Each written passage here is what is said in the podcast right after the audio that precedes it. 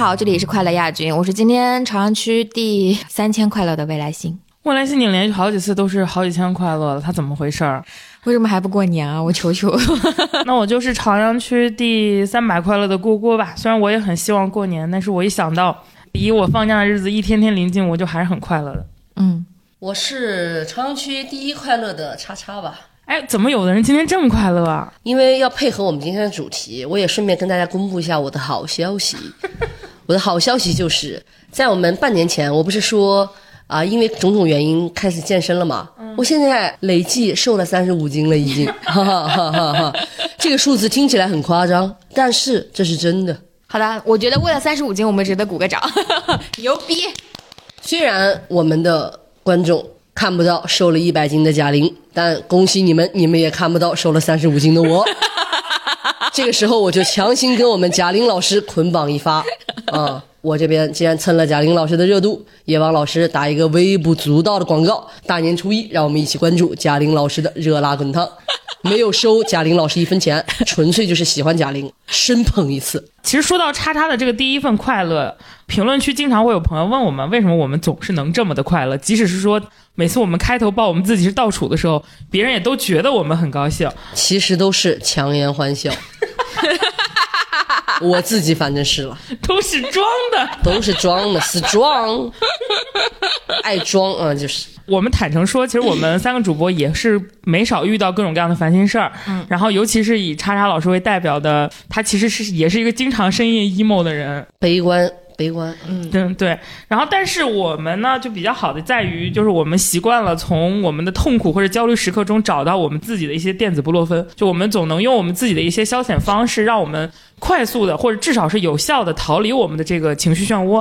这个算是我们三个人的一点小小的快乐体验。主要是我们不太允许自己陷在那种不太好的情绪里边，只要发现自己不对劲的时候，我们总会找一点方法让自己赶紧的从这个情绪当中跑出来、拉出来。因为我喜欢呵护我自己。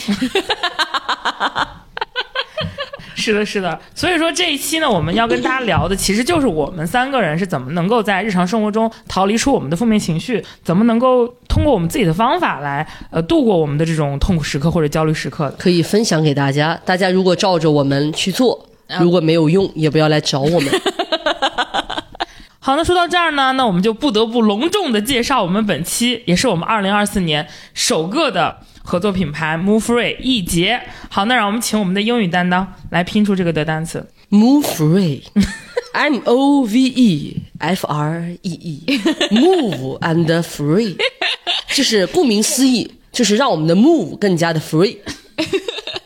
啊，Move Free 呢，它是一家美国专业关节健康的品牌。中文名叫易杰，就是有益的益，关节的节，它就是有益关节的意思。所以说，它的核心目标呢，就是希望大家都能够用拥有自在的关节和自由的人生。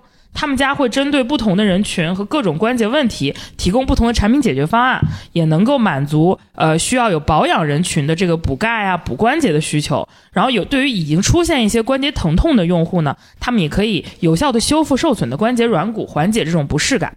啊，因为这个品牌跟我们合作之前，他们有专门的强调，是说希望让我们主播或者身边的朋友这种用户亲自体验过之后，所以说其实品牌方有专门的给我们寄了样品，非常感谢我的我们的一番和三番，然后把其中的一一份让给了我的妈妈，因为那你应该感谢让出那一份的我，而不用提到一番，因为一番的那份他自己吃了，而我因为呃对阿姨的尊重和喜爱，我把我的那一份让给了阿姨。然后，因为我妈妈她是很活泼的，很喜欢出门玩的人，所以岁数大了之后，她就是会有一些关节疼痛的症状。然后我给我妈妈送了之后，妈妈不知道是这个，然后收到之后，她不知道谁寄的，她就专门上网查了一下，发现哎是个大品牌。阿姨搜了一下，搜 M O V E F R E E，Move Free，她打开了天猫旗舰店，我刚才搜了一下。这个品牌天猫旗舰店竟然有一百一十六万的粉丝，它的零头都比我们收听的人数多。我能够感受到，就是我们的三番的在三十岁当上了英语课代表的兴奋。对，然后我妈当时真的这么跟我说的，她就打品牌，她就打电话跟我说是很大的品牌，而且她查了一下，她还搜了各种各样的其他渠道，说有很多的哎运动员呀，然后还有一些明星也都在吃。阿姨看了之后没有问你，你们。节目怎么会找到这么大的品牌呃，我？妈最开始以为我给她自己买，她就没想到我们能没想到我们走到了今天，对走到了跟 Move Free 一个 level 的程度。谢谢 Move Free，后来我跟我妈妈说，我说啊，这个是我们播客的想要跟我们播客合作的一个品牌方，然后妈妈就大为震撼你。有着重介绍是我把我的那一份体验给了阿姨吗？如果没有的话，我的心情知道了，我的心情就不是很 free 喽。过去不知道，现在也已经知道了。好的，他其实之前有在吃保健品，然后他就是收到这个之后，他专门停掉了他之前的保健品，然后来专门吃这个。吃了两个星期之后呢，他这个腿疼的情况就还是有挺明显的改善的。他之前就属于是出门路走的稍微多一点之后，就还会挺难受的。然后但他呢又闲不下来，就老想出去跳广场舞啊，去活动活动。然后但是吃了这个之后，他就说有好几天出去运动之后没有感觉，就是关节痛，还是挺有效。所以他专门还发了朋友圈晒吧，可能第一晒这个品牌，第二晒我这个我们这个有孝心的女儿，对，然后以及我们这个哎播客内容还能跟这样的品牌合作，听说很多阿姨都在朋友圈的评论里问蝈蝈的妈妈这是什么品牌，蝈蝈的妈妈回复道是 M O V E F R E E Move Free 这个品牌。我们这个节目不允许有任何一个人不会拼 move free 这个 两我希望我们的听友当中，如果有大学生的话，我希望你们把这个单词像 abundant 一样牢记在你们的心中。再一次感谢我们二零二四年的第一个赞助品牌，来我们鼓个掌。好的，好的，我们还是跟大家一起再继续分享我们的快乐吧。因为呃，有了 Move Free 缓解疼痛之后，让我们就继续我们的快乐之旅，怎么样？我们先来说一说我们最长的一个就是解压方式，获得快乐的方式，那就当然是离不开看一看影视综作品了呀，是不是？唉就是看看影视综吧，还作品。现在这个世道上配得上叫作品的东西还多吗？怎么了？是你的《还珠格格》不配，还是《甄嬛传》不配啊？我们那不叫作品啊我们那叫流芳百世的艺术 艺术品。OK，太双标了。我们先说电影还是先说剧？呃、电影吧。行，那我们来，我们先说电影，特别神奇。我们三个聊这期之前简单对一下，我发现我们三个看的电影类型真的是完全截然不同。你这话说的也是个废话，咱们仨就是截然不同的三个人，怎么会看东西看的一模一样？没有一个片子是一样的，就这也很难得，你知道吗？我们列了这么多部，对，我们先从谁开始？先从叉叉开始吧，因为叉叉的电影太多了，涉猎太多了，但是也没有跟我们重合的。你不要把我架到这儿，说的好像我是什么资深爱好者、发烧友，说是涉猎太多，涉猎和太多两个字我可都担当不起啊！我啊，首先呢，就是第一种类型，我是会经常反复去看的那种，就是很燃的，看了就爽，看了就觉得自己哼喝了二斤红牛一样。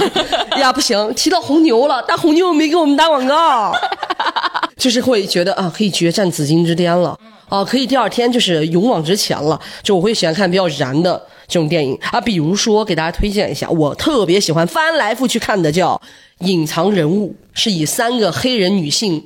呃，为主角的讲他们在呃美国的 NASA 怎么一步一步争取到了自己作为黑人的利益和女性的利益。然后三个人呢，就是分别都是工程师啊、什么数学家啊这种巴拉巴拉的，就是很好看的一个片子。看完你就觉得自己也可以像他们一样，在职场上哎顺风顺水啊但他们其实也没有顺风顺水了。然后还有一个片子是那个《伟大的辩论家》，这个电影其实讲的就是怎么当个辩论家 哈哈啊那很适合你们呀在里面一直辩论哈，就是我这么瞎推荐吧啊，ENTP 的本命片，哈 哈咱不是辩论家吗？咱不是杠精吗？赶紧去看这个电影啊！还有就是杀死比尔啊，就是一二，就大家是哐哐哐哐打来打但我很，难想象杀死比尔会在很燃的，不然吗？倒倒也很有道理。一步一步干翻，不然吗？我天！杀死比尔都没有想到自己会归在这个类型当中。我中间最喜欢就是刘玉玲那个那一段，他不是黑道的嘛，他不是教训他底下的黑道的那帮男的嘛，他那段英文啊，我实在是念不出来了。反正他的意思就是说，你们要是谁想。什么把我干翻？现在就什么说什么闹椅子什么 fuck fucking time，就那一段 就很燃，你知道吧？我经常就是小时候也不叫小时候吧，年少的时候经常翻来覆去学那一句，从来没把它背顺溜过。大大家回去看一下。因为你现在也没有。你们看过没啊？看过。就 fucking time 那段就很精彩啊。但是他在我这里可能就算是种动作片对。这种范畴。啊就因为他最开始跟我说燃片，我以为是那种一些这不燃吗？中二的那种类型，对对对，我以为是那种热血热血番那种类型就。很燃啊，拜托。他这么一说也没错，没毛病。啊超燃啊，燃烧男人，点亮自己。完了之后，第二个就是我会比较喜欢看日本的一些剧情片啊。就是有搞笑的，有舒缓的，我会看很多，因为我觉得那个会让我的生活节奏变慢。然后有一些好玩的，我也会觉得就是沉入其中，感受了一个不一样的人生。然后这个电影就有很多我可以推荐的啦，比如说《第一之国》《南极料理人》《边洲记》。哪哪神去村永远的三丁目夕阳一二三，在京都小住少爷，还有我最喜欢的日本导演山田洋次、冲田修一、三谷幸喜。这边隆重推荐三谷幸喜老师的《大空港二零一三》和《笑之大学》。这好像一段贯口。我知道大家，我知道大家肯定都记不住，到时候我会把这段文案放在评论区里面，请大家自取。如果不好看的话，还是那句话，你们去骂日本人。然后，他不呃，爱，他没有说不好看，把我投给你。我没有必要为日本人。第三个类型呢，就是其实很多朋友或者有的时候有一些网友，包括我们听友，他们会问我说：“你一般怎么去刷片啊？怎么去就是提升自己的阅片量？”我就是有时候也爱装嘛。刚才我们不是都说了吗？我们每个人都是很爱装的一个人啊。我就说我的阅片量还用提升吗？已经没有什么余地了，好吧？其实余地也很大了。我的一个方式就是我会很喜欢刷我喜欢的电影人的电影。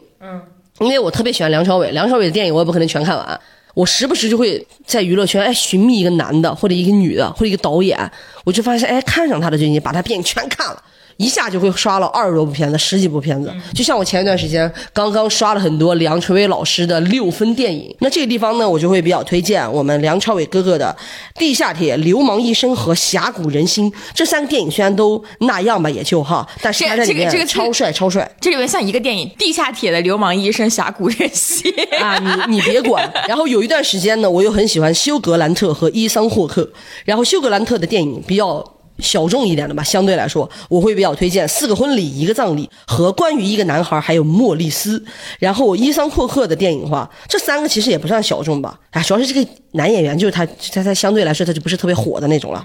他就《千钧一发》《莫蒂》和《训练日》，大家可以去欣赏一下啊。然后呢，最后就是最后一个，就是我时不时。想起来就会去重温，让自己获得快乐的，那就是我们国产都市青春题材的杠顶之作，青春题材的天花板，女性群像的新标杆，都市偶像电影的 Top One，没错，他就是郭敬明导演的《小时代》一二三四。郭敬明听到这段要流泪，我跟你说，郭敬明说：“终于有人读懂了我。小时代有四吗？有”有啊，一二三四，很精彩。你怎么质疑他呢？一个《小时代》学者 博士，谈不上《小时代》学者了。这个电影还有很多地方值得我去深挖，今天我只会这一句，这都是很前面很浅的一些东西不是在这个电影里还有什么很深的东西呢？啊。那是你自己去品，你自己去品，你知道不知道？一起同坐窗当中，那几个男孩女孩们也都特别喜欢看《小时代》。毕星也是把郭敬明老师奉为自己的灵魂缪斯，OK？你懂什么？这一趴像那个郭老师给我们单独打了一两分钟的钱。好了，我这一趴就是我的放松时刻。哦，对，还有一个就是我有的时候会看一些催泪的电影，让自己哭一哭。但是这些电影我就没什么好推荐的，因为每个人的泪点都不同嘛。嗯，我有时候看《小时代》还能哭呢。所以叉叉好像感觉解决自己那个焦虑的方式就是燃起来，是吧？然后或者慢下来，是不是？你别给我下标签，我跟你讲，我这个人的方式多种多样，刚才我已经表达过了。嗯，不要把这些经典的优秀作品在你嘴里面就变成燃起来和慢下来 ，boring 了，你这你这人就懂了吗？boring，b o r i n g。就是刚才那个叉叉，我突然发现它里面有一些电影是我也会是焦虑的时候看的，就是《南极料理人》和那个在京都小住和《小森林》，就是那种让我没有看《小森林》啊，小森林我刚才没有说《小森林》这个电影啊。小森林跟我跟他们可以是我会放在一起，在我焦虑的时候看一看的，因为就是我是会觉得说去吃东西就会让人感觉时间慢下来我说实话，我想减肥的时候会去看《小森林》，啊。那里面的那里面的吃的没一个让人想 想往下咽的。过着好日子吧，日本人。还有的话就是，我其实正儿八经非常焦虑的时候，我会找一个片子，就一定就是让自己的眼泪一定会肆意的流淌。对，就是让自己的眼泪流出来，因为我会觉得，就是我的眼泪是会根据一段时间积累，然后它就需要定时的放一放闸，如果不放的话呢，我就会把我自己给淹死。然后这个时候我就会看一些片子，就比如说像那个《杀手不太冷》《剪刀手爱德华》啊、桃姐这种，但是我不太能够看那种特别催泪让我难受的，比如说像《素媛》啊、《熔炉》这种片子，我就不太信。哎，说有谁痛苦的时候去看《素媛》、看《熔炉》？就是因为有的人就是这种片子很催泪，但是这种这种能逼你哭出来吗？对，他他会让你哭出来，但是这种哭出来之后你会更难受，我就不太行。我还是得看这种离我们生活其实稍微远一些的那个片子，然后就是，但是他的那个情感又比较极致的，所以《杀手不太冷》和《剪刀手爱德华》基本上我每年都要看个三四次吧。拜托，他是小美人鱼，他的眼泪是珍珠，你忘了吗？他哭就是致富啊，每次就是日子过不下去的时候，就哭两下。对，就哭两下。然后我还有个类型，就是我特别喜欢看那种跟现实生活半毛钱关系都没有的。就其实，嗯、刚才那种是半毛钱没有关系，就是那种让自己哭出来；还有一种就是那种奇思妙想，就突然会有想，有一天我万一我穿越了呢，或者我就被魔法学院录取了呢？就比如说像《哈利波特》《镰仓物语》，怎么就跟现实生活中没关系了？我这边也也刚毕业几年啊，在霍格沃茨，你快这是我的真实生活啊。呃，你快让霍格沃茨把我的那个录取通知发给我。然呃，后你就没有被录取了？我有，你没有我肯定是被伏地魔画了名字的那个人。我已经我已经毕业了，我们这边没有你这个名字。然后还有的话就是，比如说像《爱丽丝梦游仙境》《寻梦环游记》这些，就是童话一点的、轻松一点的，不用动脑子的，嗯，我就会很喜欢。然后我看完之后，我就会看到那种色彩非常鲜艳，然后奇思妙想的时候，就是也能够让我一瞬间能够忘了我那些焦虑。最后一个一个类型就是，我喜欢看那种不太说话的电影，就没什么台词的。我跟上一上一次跟大家说的那种聂隐娘啊，然后就是比如像侯孝贤、杨德昌他们很多片子台词就不是很多，我就很喜欢看这种片子，然后就会专注在看他们的镜头，然后看他们每一帧这样子。我因为他们的那个画面都非常的好看嘛，嗯，我就会有这种倾向。就你看到那些非常好看的镜头的时候，就比如说我特别喜欢看聂隐娘有一段，就他们在那个山上拍那个云，我就能够心情一下子放下来。当我没有时间去到那样的山的时候，我就看看侯孝贤拍的片子，也能够让我放松，另一种亲近大自然的方式。嗯，天哪，跟你们一比，我像个变态。你是全场看起来就是日常生活中没没法干的事儿是吗？我我这个人就是因为我一般分两种嘛，我一般呃感到就不高兴或者不快乐，一般两种情况。第一种是我压力很大，第二种就是我心情不好就很丧，就这两种情况。但它往往不重合，因为我压力大的时候我不会很丧，我会属于一种那种像那种高速运转的马达一样，你停下来，你反而会觉得你应该转起来啊啊或者是说你即使这段时间可能你没有需要那么忙，但你感觉你还是个持续噔噔噔噔那种状态，所以我那段时间不会很丧，属于一种打鸡血，可是又感觉有点精神痛苦的时候，我这时候就会去看一些人性黑暗的片子。就把那些人都给杀了。这个电影里面你不死十个人，我我不看啊。就是你不存在三个以上的幕后真凶，我不我不行，就这种类型，就是比如说大逃杀这种片子，你就是一个爽，你就看一个片子里怎么着能出现个呃四五六七八种死法吧，而且就每个人大家都别当好人，没有一个人是真善美白莲花，就是谁先善良谁先死，就是咱就搞这种的。然后还有就是我那个时候很喜欢看一个叫。异次元杀阵也是这种片子，基本都是系列片，因为它一般都跟我有 跟我有相同嗜好的人看了第一部之后，这种偏 cult 血浆的这种感觉，他就会再往后看，他就会再拍，一般都是两部三部起，同样的主题，但是比较可惜就是它越往后拍，往往会越不太好看，没有第一部或者第二部给你的精彩。但是因为这个类型还是足够火嘛，然后所以说，我觉得喜欢这个类型的朋友都可以去看一看。除了我刚刚报的这两个系列，还有像蝴蝶效应，也是我非常喜欢的。然后饥饿游戏就是特别火了，但那个其实就死的比较，你在我看来，就它跟移动迷宫都在我这里算是冒险性质大于死亡性质。然后还有像狩猎呀、林中小屋这种带有一些惊悚和恐怖元素的，我也 OK。然后比较带一些时空重叠的，除了像蝴蝶效应这种，像彗星来的那一夜这种的，我也喜欢。总之就是。带一些科幻元素或者是人性元素，然后都要死人的片子，我真的看了超爽。就是你会感觉哦，这个世界有这么多的坏人，有这么多杀人的方法，有这么多团队组队在一起互相搞死对方，都想要。哇，你刚才那个兴奋的样子让我有点害怕了。我真的推荐给大家，如果你真的压力很大的时候，我觉得你去看这种，你就搜关键词，就是我刚刚说的这个大逃杀的主题的关键词。你去看了这个之后，你会发现世界上的人，人的本性都是自私的。我已经足够善良和优秀了。就是如果你真的要带入现实生活中，世界上的人为了活下来什么都能干，我有一些压力又怎样呢？我大家大家我属实没有想到你会延伸到我原来这么善良这个点上。大家别听蝈蝈推荐了，不如去看《小时代》，真的。你这什么路子呀？他看完最后落回自己的点时候，原来我这么善良已经不容易了。我是对啊，我这么善良，就别人要搞我，或者是我会是搞。那你不会带入说那个片子里面善良的人直接嘎掉吗？所以说我我不要做一个傻白甜，我还是要掌握一些命运在手里。就是他给我的感官刺激跟那个心理安慰是多种多样的，它能够让我像那个疯狂转动的齿轮一样，让我缓一缓，缓一缓。因为一般你，我跟你讲，这种电影里面，算了算了，看《建军大业》吧。这种电影里那个最疯狂的人，他往往是倒数第二或者第三个死掉的人，他活不到最后的。嗯就你要及时刹车。就是他给我的心理按摩还是真的很有效。你开心就好。然后还有一种，就这个是一种比较极端啊，是我压力大的时候会看的片子。还极端啊！你够极端了，刚才已经。还有就是我相对比较丧的时候，那个时候我就需要一些正能量的情感传染给我，我就喜欢看一些。铁人王进喜，钢铁是怎么炼成的？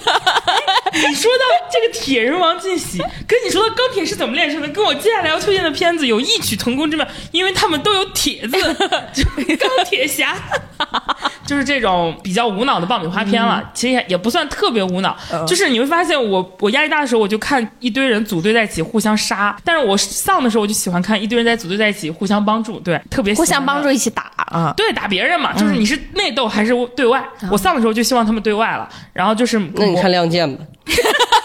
电影电影，就《魔戒》啊，然后《哈利波特》啊，然后漫威啊和 DC 的这种超级英雄片和奇幻史诗片，就是小分队，也是也是五人以上的小队伍，只不过他们是对外打斗的。然后还有像诺兰跟盖里奇是我非常喜欢的，就有同样异曲同工这个类型。嗯你说了这么多，中间插诺兰，真的很奇怪。因为诺兰的诺兰希望你把他跟漫威、盖里奇放在一起嘛？张凌赫要问你们，张凌赫听到会不开心的，OK？你真的看懂诺兰了吗？看不懂，看不懂，因为我最喜欢诺兰的片子不是《星际穿越》，也是《盗梦空间》，我 level 没有到啦。因为《盗梦空间》也是小分队一起，对吧？嗯就是都符合，包括盖里奇偷抢拐骗呀，盖里秘密特盖里奇听到你把他跟诺兰放在一起，他心里面都偷笑。怎么样？在我心里，他们两个都很有艺术美学的大导哎。我们盖里奇非常有自己的审美风格。嗯，你们看电影有没有一些场景，就是比如说有印象比较深刻，就是被治愈到的那个事情，或者是你们看就纯自己看嘛？你像你看《小时代》，你不会跟朋友一起吗？不会，我怕大家瞧不起我，我都自己在被窝里偷摸看《小时代》，看到感动的地方还会跟他们一起唱起来。友谊地久天长，我我也会比较喜欢一个人看那个风吹雨成花，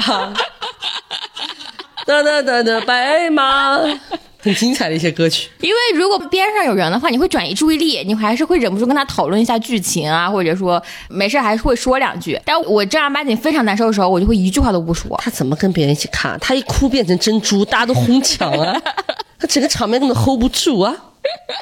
所以我就会一个人自己看，然后一个人把那个情绪发泄出来之后，我有力气说话了之后，我再说话啊。而且我是那个特别喜欢看院线电影的人，我经常自己一个人去电影院，一买买三个电影连着看，哦，我以为你一般买三个位子，你自己坐中间呢。我也没那么疯。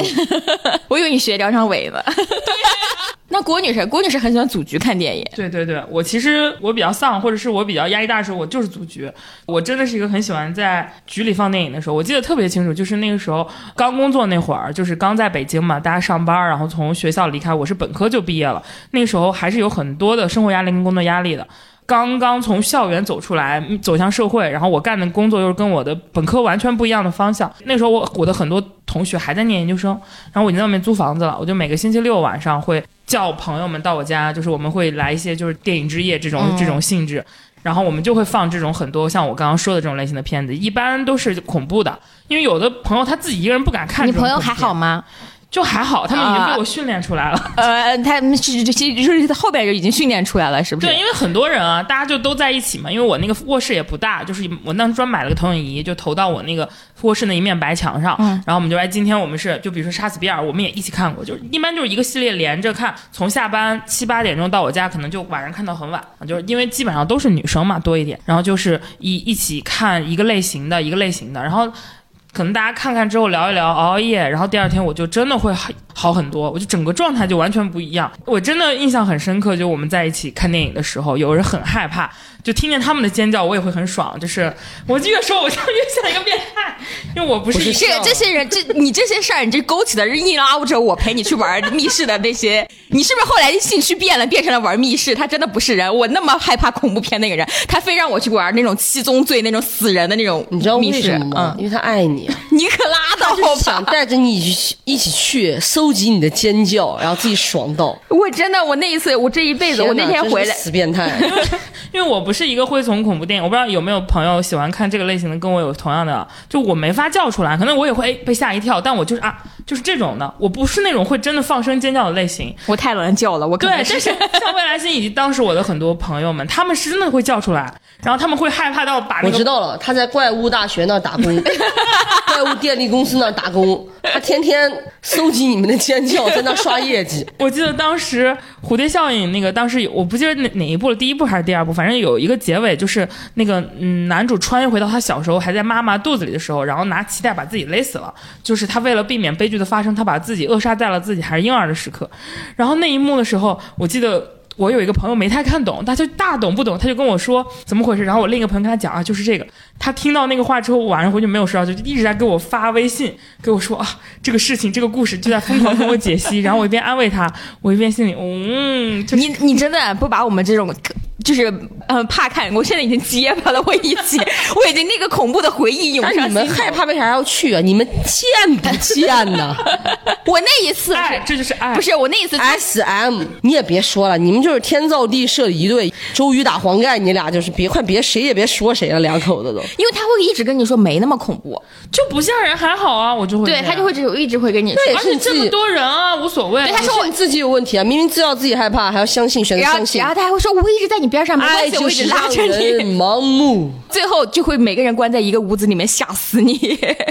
我跟你讲，他就是在刷自己业绩了。他把我们当玩具，好吧，就是不是你那个对比还是很好的嘛，就电影里面各种恐怖，你你不仅电影里面要死人，你边上还得死两 各种个，吓人，但是你身边的大家都很高兴，就是没有很高兴，只有你高兴。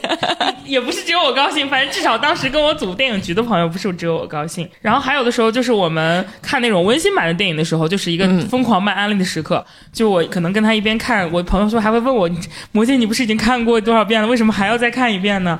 我说：“看，这是我老公，这是我老婆，这是我老公和老婆，就是这样，就是会感觉很爽。就是甚至有的时候我们在一起凑在一起去看电影的时候，不会只看就是完整电影，我们可能会看一些粉丝的剪辑二创 MV，就是那时候在 B 站上嘛，就稍微再大一点之后，就 B 站上会有很多剪的非常牛的一些二创的视频，然后我们就会投屏，就一边看一边帅帅帅帅，然后牛牛牛牛，哭哭哭哭那种感觉。嗯，就是因为真的像哈利波特，你刚刚说那个哈利波特，我也非常喜欢，但是可能我身边的很多朋友大家都看过了，看过很多遍了，我们就不会在一起去，但我们会专门找出十几个哈利波特剪的特别好的二创视频放在一起看，啊那个震撼就不一样了，牛啊！推荐所有喜欢这个。或者说想要解压，或者是呃想要放松的朋友，都可以尝试叫着朋友一起看。你会从别人的说痛苦不太合适，你会从别人的反馈中获得一些快乐的，信我。这么说起来，丧就是其实还是分很多种的，有的时候是特别烦，有的时候是特别累，然后有的时候是特别的单纯的不想说话。对我感觉好像我们不在不同的情绪下这样看的那个片子也是不太一样的。对，就是我我的变态和治愈，就是只在一念之间，它取决于我的两种情绪。反正对我来说，核心其实就是对症下药嘛。你你不同情绪下，你看不同类型的片子，你能获得的安慰和治愈，或者是诉求是完全不一样的。呃，那说到对症下药，我们就必须要提到我们的赞助品牌 Move Free 了。它其实也是一个非常强调对症下药的品牌，核心它背后的讲的就是这个关节痛，我们要补对东西。呃，因为还是说我妈妈，我妈上年纪之后她也开始腿疼了，我就想着她从小到大她都是很注意补钙的，因为她自己本身也是个医生嘛。我妈在跟我科普，因为大家都知道我妈自己就是医生，她说啊，其实像他们这种年纪的中老年人腿痛，不是说因为缺钙，而是说核心是因为关节软骨会有磨损，然后再加上你随着年龄增长，它那个关节处的滑液、润滑液会有缺失，就是这种东西，它其实是随着你的运动量啊，还有年纪的变老，它是不可逆的一个过程，不是说我补钙就 OK 了。但是它真正像我们腿痛的关节需要吃的其实是氨基葡萄糖，它就是我们经常听到的氨糖，是一种形成软骨的营养素，它补才是补关节的。所以说，嗯，我当时给我妈妈寄的就是 Move Free 的一款高钙款，它这里面呢除了可以有氨糖，就是这种主要成分可以补关节和软骨，它也含有钙的成分，它可以补硬骨，等于说它是能够满足他们既呃避免腿痛又避免骨折这种双管齐下的需求的。所以，如果是说有家里有中老年人也有类似的这个感受，或者说想要缓解疼痛的话，其实可以选择我 Move Free 的高钙款。我们也为大家准备了专属优惠，呃，也是 Move Free 给各位快乐冠军们准备的年度低价。呃，我们呢在节目的详情页，就是大家可以点开 Show Notes 以及我们的评论区。放了这个具体的跳转方式，大家可以按照这些内容跳转，或者是我们直接到 Move Free 的淘宝官方海外旗舰店，嗯，报出跟客服报出我们节目名“快乐亚军”，客服也会给大家发专属的购买链接。嗯，那我们刚才已经说完电影了，我们来说一下剧综这种类型怎么样？那我就先从我开始吧。剧它是不是有个连续性嘛？所以我其实看剧看的比较少，然后我比较喜欢看一些综艺，就是比较古早的一些综艺。多古早，就是正大综艺，曲苑杂谈，我也喜欢这个小品相声。就大家因为说学逗唱，要不然说了，是是是这么说吧？我忘了。这么唱的，你们俩要不演一段吧？评书，大家都知道我喜欢 Super Junior 吧？没有人知道这个事儿，这个事儿我谁知道？你知道吗？呃，我不知道节目里边我说过很多次，就啊，你根本就不关心我我可真是，我真不知道你喜欢。啊！我我很喜欢 Super Junior，然后 Super Junior 谁啊？我喜欢利特，但我其实是因为喜欢看他们的团综，就是他们团综就会很吵，他们应该是全韩国最吵的一个团，所以你 刚热热闹闹。所以你刚才说的古早综艺是 Super Junior 的团综啊那我们的古早太古了，我们都到正大了。他有个特别好看的团综叫做《人体探险队》，他就会就是自己做各种各样的实验，就比如说吃辣椒呀，然后怎么让你的一些小方法让你的柔韧性变好啊，然后就就看到这些男生会自己尝试各种各样的方式，然后去实验，就会很有意思。在你说人体探险队和特殊实验的时候，我脑海里出现了一些东西。但你说到吃辣椒的时候，我沉默了。啊，我当时的感觉就是这样就。是比如说你能够通过一些什么方式能够缓解你的这种辣的韩国人也还是有底线的，你别想暗这些。是什么？我也没我说什么。在暗示你啊！你看你刚才看的那些电影，你有底线吗？然后还有就是我自己非常喜欢的一些，就是也比较早了，现在想起来也都是十几年前的综艺了。就比如说，快乐女男生超级女生，呃，那倒是没有，因为那个也需要追，因为他还要你投票，我不想有这种情绪。就我看所有的韩综，就是想看一个热热闹闹啊、就是那种大家一、韩综对一起叽叽喳喳，然后干些事儿的那种。我很喜欢看亚当夫妇，因为他们两个就是贼有意思，你的评价可真是 贼有贼有意思，他们两个就是比较搞笑著称。贼搞笑。他这个你的这个，你把它一个东西换成贼，就很适合让我们看许愿杂谈 连上，你知道吗？然后还有一个类型，就是我特别喜欢看一些美国的那种荒野求生的那些综艺，贼有意思，贼贼贼带劲儿。对，贼带劲，贼残酷 对，类似于这种，或者就把他们五个人放到荒岛里边，然后让他们自己想办法。贝尔在我这儿贼恶心，不是，那未来是比我恶劣啊！我只是看电影里面他们互相折磨，他要看综艺是真人秀。啊他要看他人家你们俩就别互相攻击了，大哥攻击二哥的，五十步笑百步的，就是他们会，要么你俩两口子呢？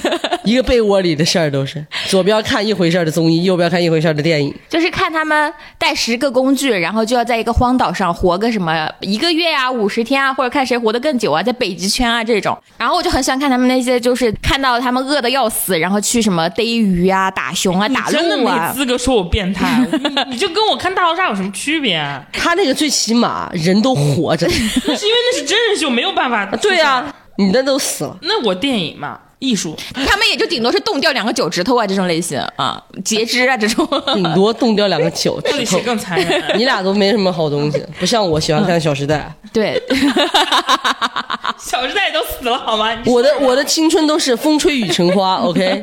然后你们两个呢？你们俩应该是不是会看些剧？对，我的那些剧都被我盘出包浆了。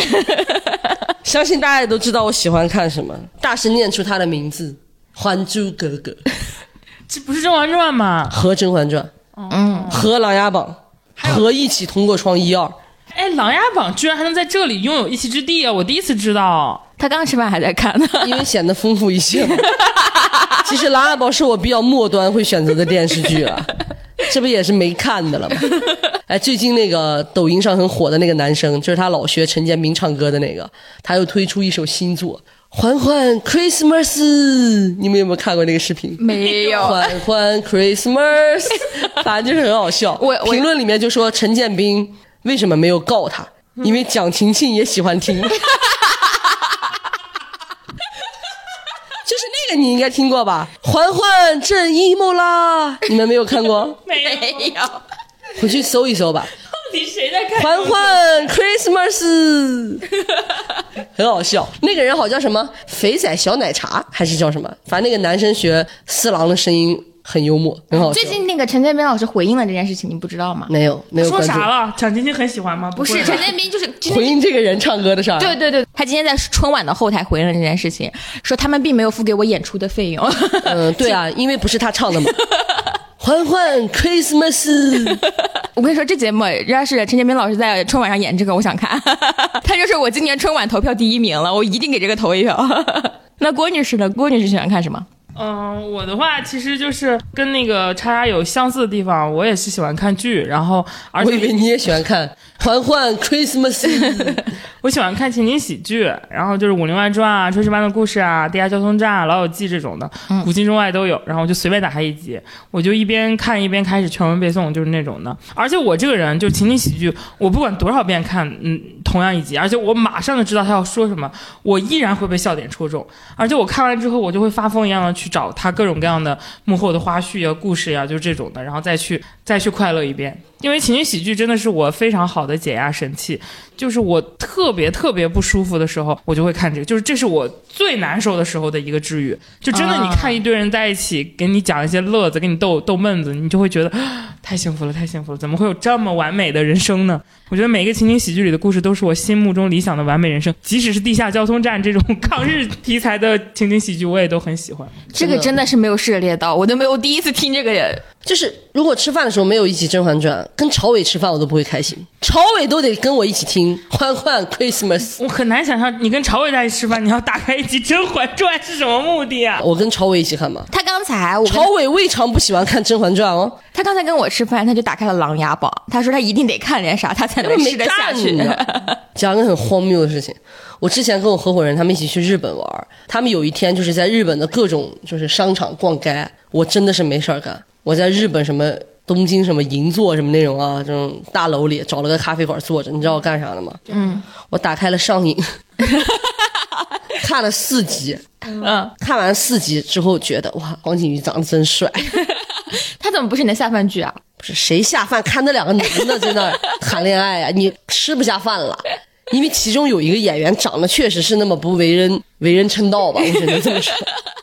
而且那个时候那个剧啊，古早嘛，嗯，它很粗糙拍的，啊，很粗糙，又粗又糙了。我特别好奇，因为我没有完整的看过上演这部剧的完整版，但是我看过他的花絮，就两个人抱在床上滚来滚去，边边搂边啃的片段。那个正片里有吗？还是它只存在在花絮里啊？啊有一部分有一部分，但是电视剧里面会有非常明显的暗示镜头，就比如说两个人躺在床头明，示了吧已经，啊、就是旁边全都是卫生纸，类似于这种。那都是他们没有床戏，后面有床戏。然后还有那种讲一些就是非常男生之间的那种笑话啊而，且这个电视剧当时好像说是因为太火太热了，他就没有播完，他就下线了。这个我知道。我当时就是他一边播一边追的。只有十六集。我们当时上班哦，大家不上班了，上班开始看了，就是几个人围在一起上班看，领导就在后面坐着。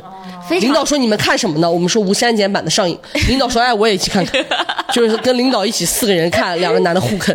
那个时候不是我还在读大学嘛，就是那天晚上。我们所有的人，就是大家都没有说话，就宿舍里面非常安静，大家都拿着手机。突然之间，我旁边的人就坐起来了，然后我也坐起来了，另外几个坐起来，他们说你们是不是都看到了？就是类似于他们的一些激情的镜头和他们说了一些那种狂言，你知道吗？啊、就是尺度非常之大。那你还有什么离谱的事儿吗？我的话就是我印象很深，就是当时是。应该是第二份工作，那个时候就在建外附近工作上班。那个时候又重新开始拾起《老友记》在看。我们公司周围建外 SOHO 里有一个咖啡馆，就是《老友记》主题的。他直接把《老友记》的那个咖啡馆给搬到了那个楼里面，然后付版权费了吗？肯定没有啊。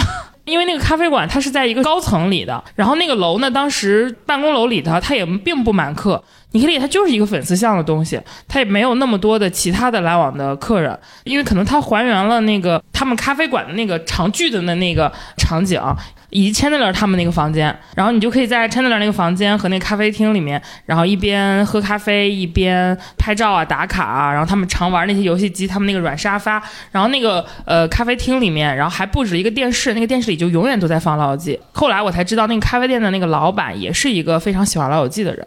然后我那时候经常在下午偷偷的从公司溜出来，我们公司也可能管的也比较松，然后跑到那个咖啡厅里面就点一杯咖啡，然后再搭配一个那块芝士蛋糕，然后就开始看看老友记，就在那边看一下午，然后我就哎，就是感觉心情就会变得非常的好。然后比较可惜的就是后来疫情来了之后，这个咖啡厅就关门了，倒闭了，对，就再也没有再建起来。你这么突然想起来的话，我觉得还有个场景非常的解压，就是呃，我们一起聚在一起看一些非常奇怪的综艺和电视剧的时候。哦，那你说的难道是上一次在我家我们一起看《长月烬明》的时候？对，就是嗯，想必大家听过我们以往的节目，也知道我们的一些嘴脸，就那个嘴脸乘以十，大概就是我们平时一起看戏的样子。对，就是我们你们觉得我最暴击发言的那个乘以十，而叉叉在我家的状态会是我那个时候状态乘以二十。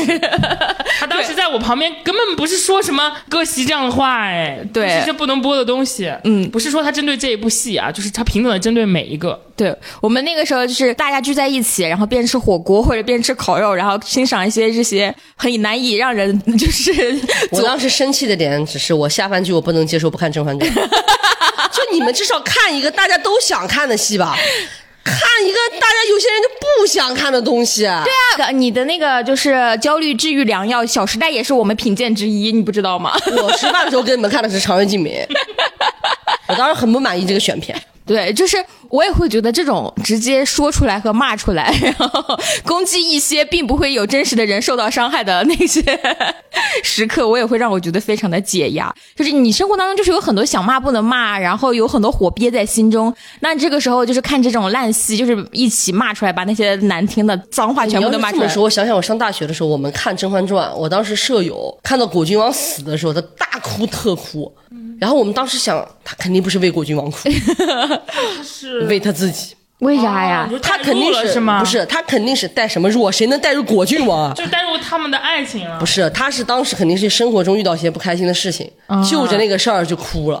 那你就着因为错了，我还能接受。你就是果郡王，因为果郡王那段死了也蛮感动的了，嗯，也蛮感动的了。但我们为什么觉得他不是为果郡王哭呢？因为他是四环党啊！真的有人是四环党。我本人啊，就比较喜欢看嬛嬛跟四郎关系融洽时候的那些剧情，就是前四十集是不是？前四十集有一些集数他俩也不融洽了，反正我比较喜欢看他俩融洽的剧情。我不是果环党，嗯，但我也不能说是四环党吧，但我确实看刘珠死的时候痛彻心扉。那我是看眉庄去世的时候很难受。对，眉庄死的时候不是甄嬛就是大哭特哭吗？而且还放一段 MV 嘛，就两个对，然后那个什么孙俪老师不是贡献了一段精彩的演技，弹幕飘的全是我闺蜜死了我也这么哭。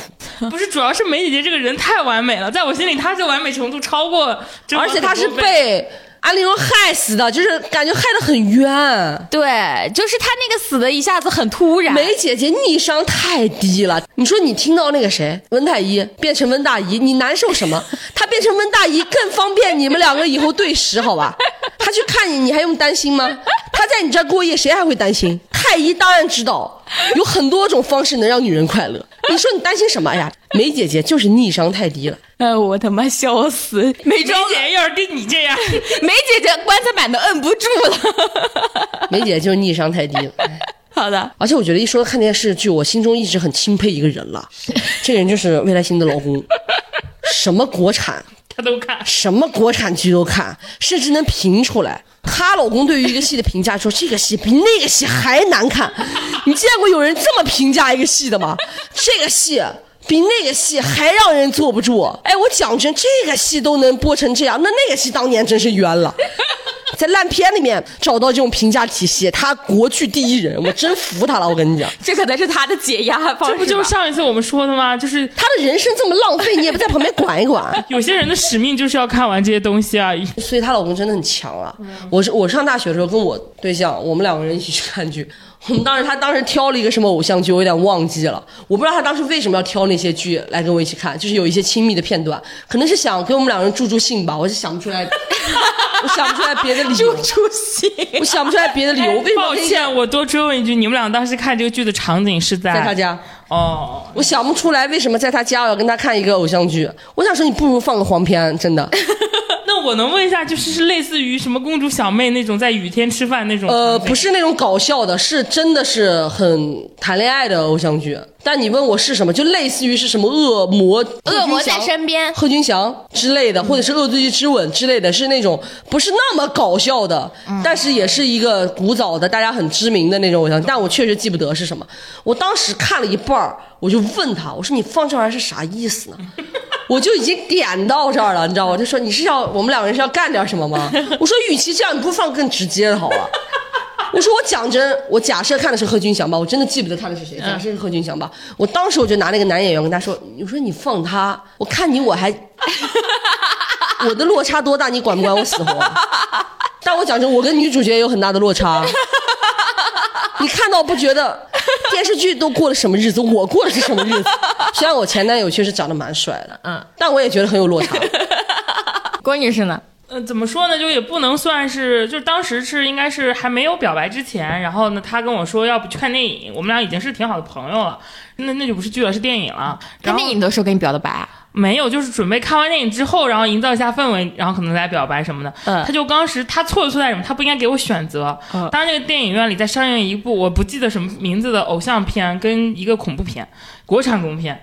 然后他当时跟我说，哎，就是请你看电影，我们去看 A 还是看 B？因为国产恐怖片他知道很烂，但是我当时想法是啊，那看爱情片还不如去看国产恐怖片，我就选了那部国产恐怖片，就在那个非常劣质的。特效，我们读大学的时候的国产恐怖片《床下有人》，就就就都是那种的，就是那种女性会，他暗示你吧，就是有可能想跟你床上，床上有人，床上造人，什么有有什么。挤沟啊，然后什么动不动就搞一下贴脸那种，你说你有没有被 A 一下油？但是你觉得他拉不拉鸡？而且大家都知道国产恐怖片，他最后是一定要翻出来没有真的鬼的。对对对。然后我看那个电影的时候，我非常的无语。然后我觉得他应该也挺无语的。嗯。我能感觉到他也很无语，但我不知道他的无语是因为什么。他因为你吧？因为我就选这个。然后他走出电影院之后，他就很无语。我跟他说：“我说你有没有搞错啊？你你这两个选择，你何必呢？你不如不请了。”你好烂啊！是你自己选的，你骂人家。是我自己选的，但是我没想到会这么烂了。他就很沉默，他跟我说：“你觉得那个电影不好看什么？”我说：“废话，我说你又不是第一天认识我，这怎么好看？”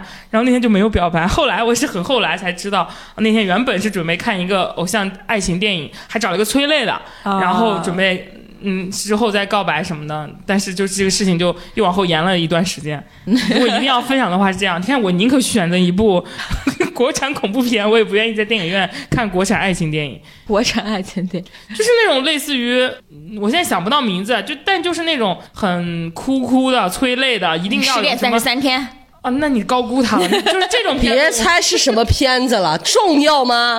很好奇，直男会选什么样的片子来表白？不是不是，如果是在在那边，我可能就他只是想在那个 moment 表白，看一下电影院有啥放啥吧。谁知道这个女人不不按套路出牌？他如果只给我一个选择，我可能也就去了。啊，他偏偏让我选了一下，而我当时脑偏偏脑子抽了，很精彩。这一段故事虽然跟解压没有关系，但我听着蛮解压。刚刚叉叉的故事也让我很解压一样啊，贺军翔老师。嗯但我前男友蛮帅的了。嗯，我终于找到你们俩单身的原因了。但我因为我跟对象看戏的时候，根本就不会出现你们这种情况。我们什么了？我们怎么了？我们怎么了？对啊，我们看贺军翔也打班的，有问题吗？虽然我的表白延迟，但最后还是表白了，怎样？怎样？我真的很喜欢跟对象人在家里面一起看戏。看什么？国产恐怖片吗？呃，人家那个段位的，当然看一些看一些什么？就是想象不出来，就 不要硬想。看一些看一些东西，看一些就是呃，我对象为什么喜欢找我一起跟他看呢？就是因为因为他没有朋友愿意跟他陪他看那些陪他看那些垃圾。就是我可以把我平时想骂的那些脏话，看戏的时候就全部都看出，就是骂出来。然后他呢，顺便也把能把这个国产剧都能够那个啥了。其实骂的都是对方，假借骂男主角骂老公，假借骂女主角骂老婆，哇，那我觉得她老公不敢。暗箭难防。然后我们俩就经常会窝在那个，就是有的时候有投影仪嘛，就直接躺在床上，然后投影仪就可以一投，然后就是看着看着，然后也可以睡着，就感觉很舒服，你知道吗？特别是一个下午的时候，就是一起来一起看部剧，我觉得还蛮放松的。难看到昏睡过去。我能想到最浪漫的事就是跟你一起看看烂片，接受国产片的洗礼。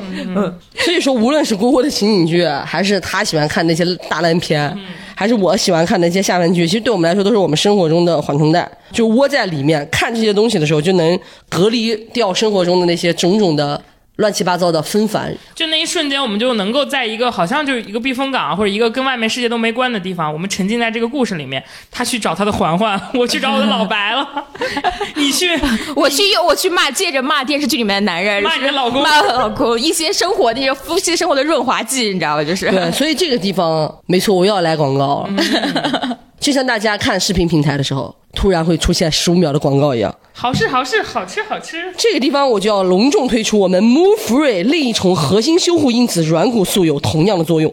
软骨素是重复二糖单位构成的长链，就像一块吸水的磁铁，帮助吸收滑液进入蛋白多糖分子，吸水锁水加抑制分解酶的活动，吸收关节中的水分，提升关节舒适度，成为关节间的润滑油，避免疼痛。所以就像刚才魏来星说的，她跟她老公经常躺在床上看一个剧，保持瘫着的一个姿势，动也不动啊，这就是很不健康的一种姿势。这个时候，我们年轻人就可以提前养护，就可以用 Move Free 的红品，这个就比较适合年轻的有保养需求的朋友们。对对，它不一定是说我们一定要有关节有痛的这个感觉之后我们才去吃，那时候其实就是修复了。然后我们如果想要提前的养护它，让我们关节可能就是就是有更健康的状态，氨糖补到位，那其实就选我们的红瓶是比较合适的。我们刚才已经说完影视综了，那我们还是说一些其他解压的方式，好不好？要不然大家就觉得我们一天到晚就是看这些烂东西。哪里烂啊？你自己看烂东西，别把我们俩。烂片关我们屁事。拜托，甄嬛什么 level？你自己看烂东西，可别说我们《甄嬛传》啊！你查查豆瓣多少分好不好？天哪，卢知道《甄嬛传》什么地位吗？好的真，正打不过我们《武林外传》放？屁！你自己去看。豆瓣算什么？豆瓣评分就可以。你知道豆瓣小组里面甄嬛小组有多少人吗？我告诉你，《武林外传》哼，现在可能未来有宫斗剧，但未来再也出了不了《武林外传》这样情景喜剧了。你们打完了吗？我们没有打完，我现在正在搜评分。它没有没有《武林外传》高，《武林外传》国产剧第二，我记得九点六分。你去搜一搜《甄嬛传》有九点六分吗？我们《武林外传》，我跟你念是《武林外传》六分。《武林外传》是九点零分，但是只有五十七万人评啊，《甄嬛传》九点四有七十多万评分多了二十万如。果是七十万人评《武林外传》，它可能会变成九点八分。我告诉你，它是我们豆瓣高分华语剧集榜的 number one。没错哇，没错，就像你说的，多了二十万，可能就会变成九点八分。有二十万人去评吗？有吗今天？有吗？有吗？有吗？我想问，有吗？你有那么多受众吗？你？天哪！你知道所有的观众可以分分钟念出多少《甄嬛传》经典台词，《武林外传》做得到吗？中武林外传经典台词，我告诉你，谁没有听过我也点穴手？我也喜欢看《武林外传》，我也喜欢看《武林外传》，哎我们但我受不了这个人踩一捧一，你恶心下来，我们。经典台词大比拼怎么样？给大家一个解压你环节。恶心，别跟我解压，他恶心下作胚，他自己非要告诉你，我们的听众刚才我捧看过《甄嬛传》，刚才我一定看过吐槽《武林外传刚才我》，吐槽，你们也你们靠真本事。刚才我吐槽《武林外传》了吗？我没有吐槽《甄嬛传》啊，放屁！你刚才一直在说什么？这《武林外传》就比《甄嬛传》分还高什么之类的。比《甄嬛传》分高是不是事实？这能叫吐槽吗？但是你是不是踩一捧一？我说他分高就踩一捧一，那我伤害了你吗？现在是你先伤害了我。哎呀，怎么办？我们就是第一名，九点六分。嗯 听见这是你拍的？你转个屁呀、你！你是谁啊你？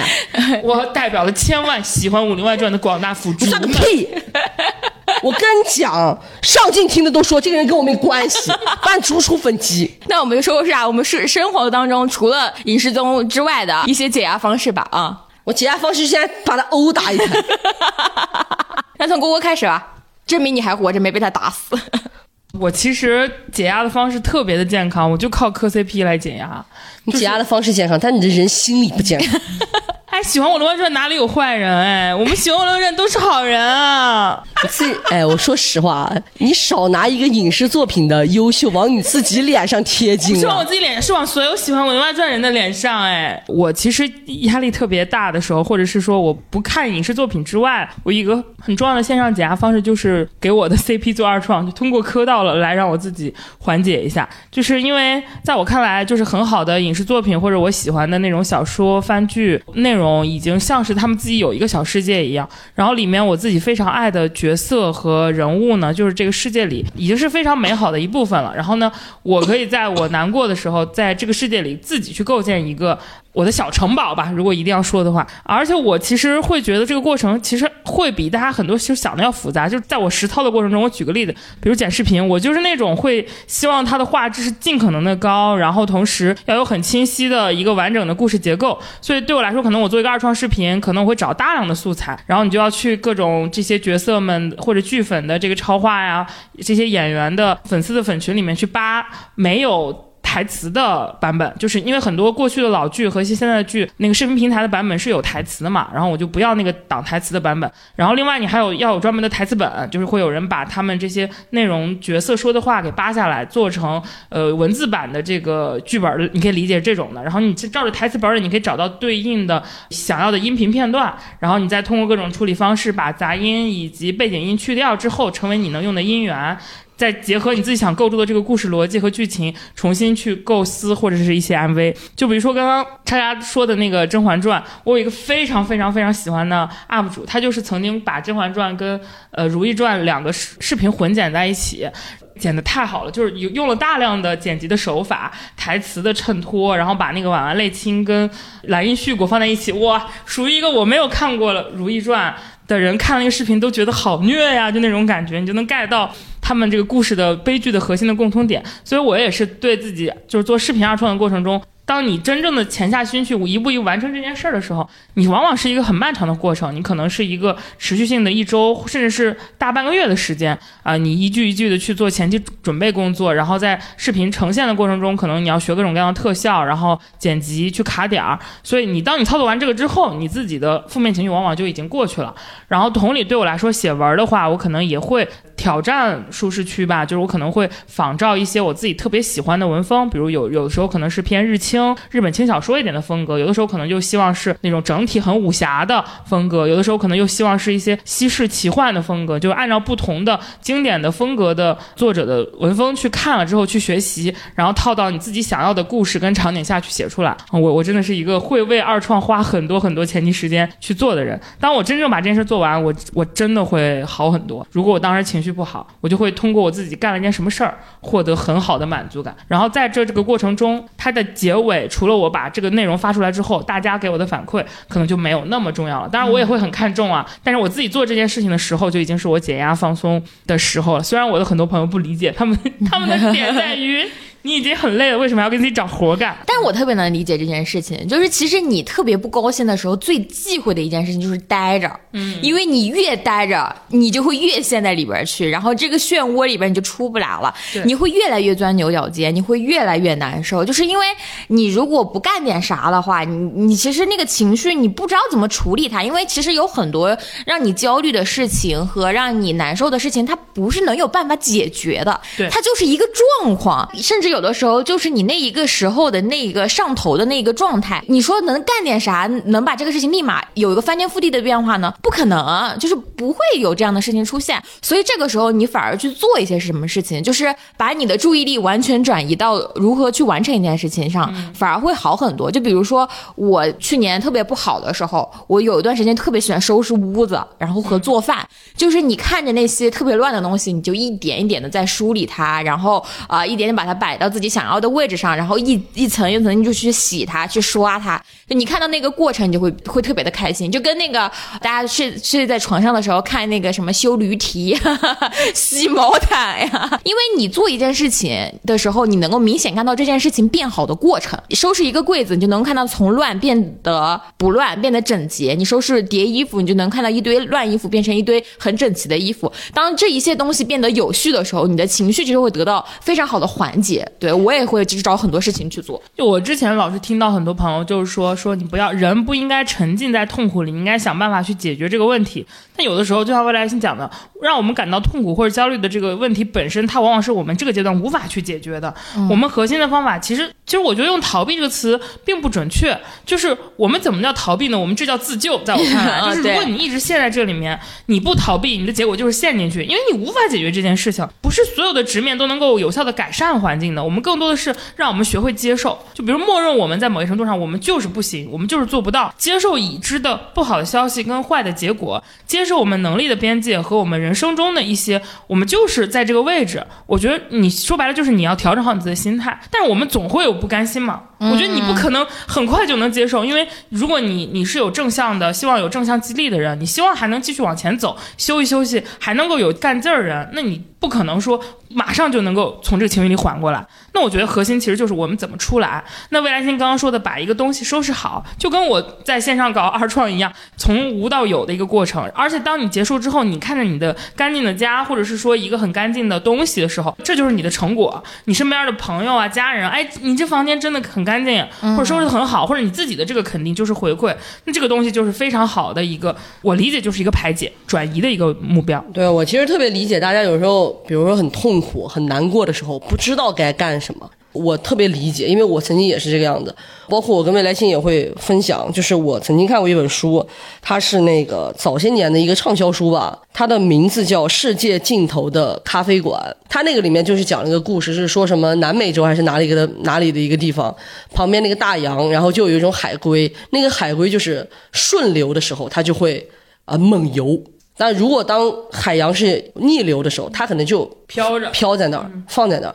就有的时候我们不用那么紧张。当你把你的时间维度拉到十年、二十年，拉到你漫长的一生，你会发现这一年、这半年遇到的事情不是个事儿，不是个事儿。其实，当我们不知道做什么的时候，我们一直忘记一个选择，就是我们可以什么都不做，我们可以停下来，我们可以歇了，我们不做不会死。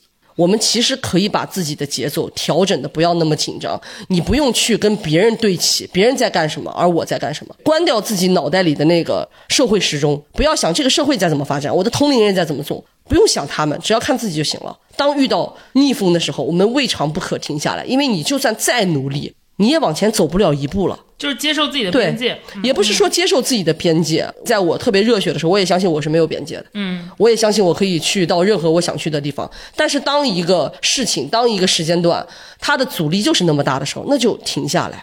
你去跟那个不可抗力、跟那个逆流、跟那个阻力强大的阻力去对抗的时候，其实你要知道，你的能量其实在这个无意义当中的对抗消失了很多。你并没有把自己真正的能量放在你真正想做的事情上。其实可以停下来，不用跟别人比。然后呢，我觉得还有一个就是。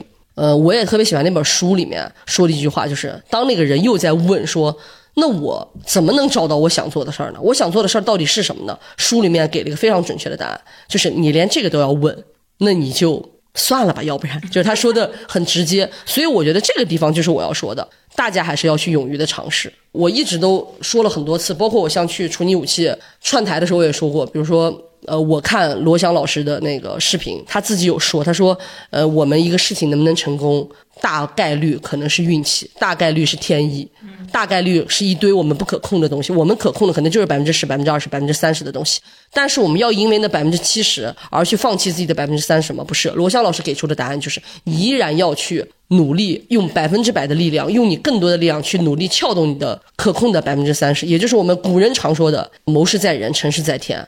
所以我觉得大家还是可以去努力去找，不要放弃，找到让自己快乐、找到让自己开心的方式。那我觉得这个地方我又给大家提一个我的方式，就是我曾经看过一句话，就是当你不知道你要做什么的时候，你可以做一些绝对正确的事情。我自己也是这么去消耗我的时间的。当我有时候我也很无语、很难受、很丧的时候，我就在说：“啊妈的，怎么办？操，我的人生完蛋了。”但我又确实有心里面有一点点愧疚，有一点点自责，不想说自己真的就无意义的浪费时间，那就去做一些绝对正确的事情。什么叫绝对正确的事情？读书总没有错吧？对吧？看一些好的电影总没有错吧？去走路运动总没有错吧？那就去做这些事情，你去消解自己心里面的那一点点不安和焦虑。我自己会有一个什么感受呢？就是我会觉得说，你是要允许自己痛苦和难过的。人是不可能百分之百开心的，你要允许这个情绪出现在你的生活当中。但这个情绪出现的时候，它并不代表你什么都做不了了。就是你还是能够有一些可能可以去做的事情。痛苦这件事情并没有什么大不了，不快乐这件事情也没什么大不了，你过得不好这件事情也没什么大不了。就在我的眼里面，这些都不耽误你继续生活。就是在我的生活当中，它总会有一些好像看起来能把我压垮的事情。呃，我的以前的过往的经历当中啊，就是出现过很多，就是当时的想法就是我他妈这还怎么过下去呢？我还怎么活呢？我怎么可能还有出路呢？但其实。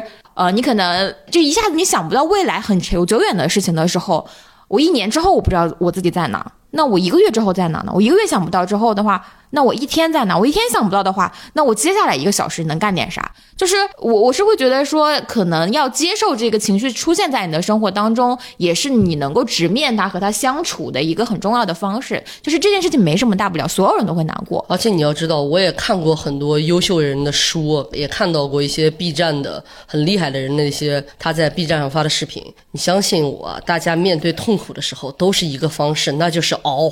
对你熬有很多种方式，你。躲开也好，你混过去也好，你干点别的事情让自己忘记也好，你甚至很沉浸在痛苦里面，感受一下痛苦，跟痛苦交锋一下，很多种方式。但你要相信我，都痛苦。遇到痛苦都在熬。我给大家再说一个直白一点的东西，就是宗教。我们为什么说它是能俘获人心的？它是能抚慰人心的？因为但凡一个宗教想要拉拢更多的受众，它最底层的逻辑一定是最符合大众情绪的东西，一定是先把大家吸引过来，再做出我的差异化，我跟别人有什么不同？那最底层的逻辑，你去看，无论是中方还是西方，众生皆苦啊，都是一个道理，就是。大家都在说，比如说佛教讲的也是轮回，讲的也是怎么度、怎么修、怎么把你难过的事情都爱恨嗔痴，就是这些东西。那西方的那就是七宗罪。你会发现，不管是哪里的人，都是那些东西：贪婪、欲望、爱而不得、求而不得。每个人都是这样。你只要接受，每个人都这样。每个人遇到这些事儿都是一个字熬。大家其实就会觉得舒服很多。这是一个方式啊！我其实最常直面痛苦的一个方式是述说，就是我压力非常大的时候，或者我觉得这个事儿特别难受的时候，我就会直接的跟我朋友说我太难受了，然后我会把他们拉出来喝一杯咖啡。其实那些问题可能在很多的人的眼中都会觉得说啊，这你也会那个啥吗？我就是通过一遍又一遍的诉说，我就感觉那个出口好像就是一点一点的被流放出去，然后你的整个痛苦好像就会被。稀释掉了，可能一个人不能够承受这件事情的时候，我的方式就是选十个人说，我说十遍，我对这个事情我就麻了，你知道吗？就是我直面痛苦的一个方式。就像早些年我去看心理医生的时候，你会发现在跟心理医生一遍一遍交流的过程当中，一方面是诉说，另外一方面是你自己再从你的视角捋一遍你的事情，你捋着捋着会发现一些新的东西，你会发现哦，原来我的痛苦是这么来的。有的时候我们。只要直面痛苦，知道痛苦怎么来的，你会发现那个理由四个字不过如此，或者是就算那个理由是天大的理由，但你知道是怎么来的，你就不会恐惧了。你也知道该如何躲藏、如何闪避了。其实有时候你去给自己捋一下，也是一个重新看待自己的、重新呵护自己的方式。其实我现在我会写日记了，我把我的事儿写下来之后，发现写下来之后，我会觉得，哎，也就是这么个事儿，写完抒发了也就好了。刚刚听大家讲完，我发现对我来说，有的时候让我难过的事情，永远都是一件事，而且可能我自己不会记得，我自己身在其中，我不会觉得这件事情，可能这几年我都没有遇到这么大一个坎儿。然后，但是可能有时候我跟我的父母诉说的时候，他们会很冷静的在旁边跟我我讲说，哎，你有没有发现，你多少多少年前，你上一次怎么怎么地，也是因为这件事，这背后都是同一个原因，就历史在重演，一切在轮回，这个事情你没有改，因为你自己不改，所以你必须要承受。然后呢，我父母这么跟我点完之后，我会恍然大悟，哦，原来是这样。就这也是未来性的诉说，以及叉叉的这个不过如此。就是当你发现导致你难过的本源是你自己选的之后，你就会接受。对我来说，我就会接受。我自己选的，就我认了。就是你让我去改，我可能很难改，那我就度过他这个情绪。哎，我觉得认真的很重要，就是我觉得认是一个很重要的心理态度。其实这就是一个过程，没有人上来就能认的。对你还是那句话，大家要知道，你所有的痛苦，别人也都在经历，没有人上来遇到这个东西就觉得我认栽，我该肯定是撞疼了，发现哎妈的受不了了。可能是这一次是我没有遇到对的对的场景，不是我做错了，是没有遇到对的人。我再换下一次，那你经过好几轮之后，你才能发现哦，我就是一个这样的人。对，就是你有些东西，你不用想着去解决它。就如果说你人生道路上注定有一块石头，它就在那儿吧，你可以下一次绕过它，或者是 OK 这个石头你可能绕不过去，你就将终将背负着这个石头。OK，那我们就自己造一个小推车，咱推着这个石头，总比自己背在身上来的轻松吧。跟他一起走自己的人生之路，我觉得未尝不可。我们没有人的人生，没有人的道路是轻轻松松、轻装上阵的。对我总觉得放下包袱是不现实的，但是造辆车还是可以的。你接受这个包袱与你共存就 OK 了。对啊，我们可以不背在肩膀上嘛，我们可以拿个小推车嘛，我可以让未来星给我背着。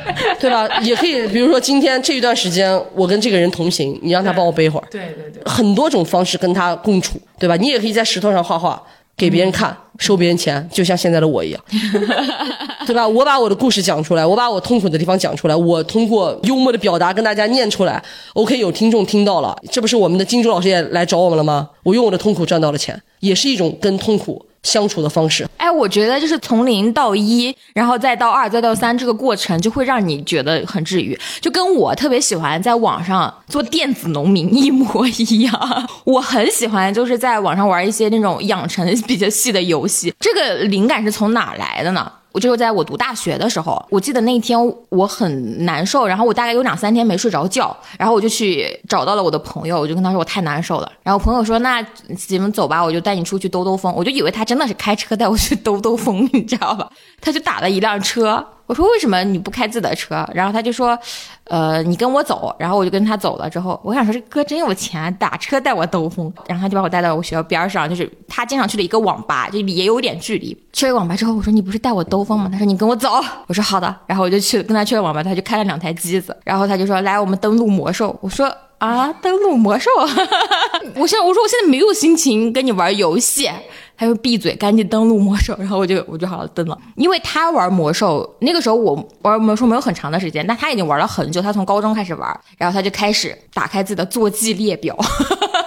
他大概有几十辆坐骑吧，就是有那种车呀，有马呀，我然后他们有的坐骑是可以带人的，带同伴的，嗯，然后魔兽又分好几个不同的种族，不同的种族是有自己不同的地图的。他说：“来，走，我带你兜兜风。”他就开始。